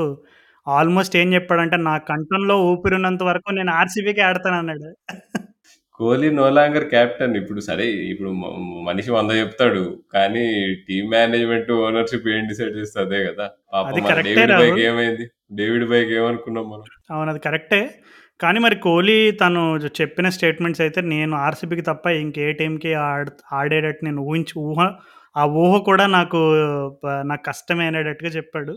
చూద్దాం, నువ్వు అన్నట్టుగా ప్లేయర్స్ పొలిటీషియన్స్ చాలా మాటలు చెప్తారు. ఐపీఎల్ ఆక్షన్ ఐపీఎల్ ఆక్షన్ అయితే మామూలు బ్లాక్ బస్టర్ ఉండదు ఈసారి. మరి చాలా ఈక్వేషన్స్ ఉంటాయి, చాలా కొత్త కొత్త ఈక్వేషన్స్ ఉంటాయి. సో యా ఇప్పుడైతే వరల్డ్ టీ ట్వంటీ స్టార్ట్ అయిపోతే వరల్డ్ టీ ట్వంటీ తర్వాత ఇక ఐపీఎల్ ఇప్పుడు ఐపీఎల్ ఆక్షన్ కోసమే నేను వెయిట్. అవును, వరల్డ్ టీ ట్వంటీ అనగానే నాకు ఒకటి గుర్తొచ్చింది. మరి మన శార్దూల్ ఠాకూర్ అన్న మరి గ్రాండ్ ఎంట్రీ ఇచ్చాడు వరల్డ్ కప్ స్క్వాడ్లోకి అక్షర్ పటేల్ ప్లేస్లో. చూసావుగా ఇవాడు హాఫ్ హాఫ్ వాలీలకు కూడా వికెట్లు తీస్తున్నాడు, ఏమనుకుంటున్నావు మరి స్పెషాలిటీ? అంటే ఆ మూవ్ వెనక ఉన్న లాజిక్ ఏంటంటే వెరీ సింపుల్, ఎవరికైనా కొంచెం కన్ఫ్యూజన్ ఉంటే కనుక. కానీ హార్దిక్ పాండ్యా ఎప్పుడైతే తను బౌలింగ్ అవైలబిలిటీ కష్టమని టీమిండియాకి హింట్ వచ్చిందో నాకు తెలిసి పేస్ డిపార్ట్మెంట్లో ఇంకొక బ్యాకప్ ఉండాలని గట్టిగా అనుకుని ఉంటారు. అండ్ శార్దుల్ ఠాకూర్ బ్యాటింగ్లో కూడా మరీ అంత వీక్ అయితే కాదు, అంటే ఇప్పుడు ఒక ఒక ఓవర్లో టెన్ రన్స్ అలాంటి కొట్టాల్సిన సందర్భంలో శార్దుల్ ఠాకూర్ని కూడా నమ్మొచ్చు, అంటే ఆ రకమైన స్కిల్ ఉన్న బ్యాట్స్మెన్ కాబట్టి. మేబీ మరి హార్దిక్ పాండ్యా బౌలింగ్ లే ఇప్పుడు తను వేయలేకపోతున్నాడు, తన ఫిట్నెస్ కన్సర్న్స్ ఇంకా ఉన్నాయి కాబట్టి నాకు తెలిసి శార్దుల్ ఠాకూర్ని టీంలోకి తీసుకురావడం జరిగిందని నేను అనుకుంటున్నాను. ఎందుకంటే స్పిన్ డిపార్ట్మెంట్లో ఆల్రెడీ వరుణ్ చక్రవర్తి ఉన్నాడు, అండ్ రవిచంద్రన్ అశ్విన్ ఉన్నాడు, అండ్ అలాగే రవీంద్ర జడేజా ఉన్నాడు, అండ్ అలాగే రాహుల్ చహర్ ఉన్నాడు. సో స్పిన్ డిపార్ట్మెంట్లో ఆల్రెడీ సరిపడిన ప్లేయర్స్ ఉన్నారు. పేస్ డిపార్ట్మెంట్లో మనకు ఒక బ్యాక్ బ్యాకప్ కావాలి. ఎస్పెషల్లీ మొహమ్మద్ షమి అండ్ జస్ప్రీత్ బుమ్రా పైన ఎక్కువ ప్రెజర్ ఉండకూడదు. వాళ్ళిద్దరిలో ఎవరు ఇంజూర్డ్ అయినా సరే వరల్డ్ కప్ ఛాన్సెస్ కష్టం అవుతాయనే ఒక ఉద్దేశంతో శార్దుల్ లాంటి ఒక ఎక్స్పీరియన్స్డ్ ప్లేయర్ని తీసుకురావడం జరిగిందని నేను అనుకుంటున్నాను. మరి ఓకే రాహుల్, అయితే మరి మరి మన వరల్డ్ కప్ చూస్తుండగానే వరల్డ్ కప్ కూడా వచ్చేస్తుంది. సో మరి మన వరల్డ్ కప్కి మనం ఏ రకంగా మనం ప్లాన్ చేసుకుని మనం ఎలా చేద్దాం అనేది మనం వచ్చే రోజులో డిస్కస్ చేసుకుందాం. సో అంతవరకు hopefully you enjoyed all our IPL segment. So మా ఎపిసోడ్ని ఫ్రెండ్స్తో షేర్ చేయండి, అండ్ అలాగే వరల్డ్ కప్ సంబంధించి వచ్చే అప్డేట్స్ కోసం వెయిట్ చేయండి. అండ్ మీకు ఎవరైనా పర్టికులర్గా ఏ ఎపిసోడ్స్ కావాలని ఏమైనా ఎక్స్పెక్టేషన్స్ ఉంటే మాకు దయచేసి ఇన్స్టాలో కూడా పింక్ చేయండి. సో మరలా మనం నెక్స్ట్ ఎపిసోడ్లో కలుసుకునేంత వరకు నా తరపు నుండి అండ్ అలాగే రాహుల్ తరపు నుండి టాటా అండ్ గుడ్ బై.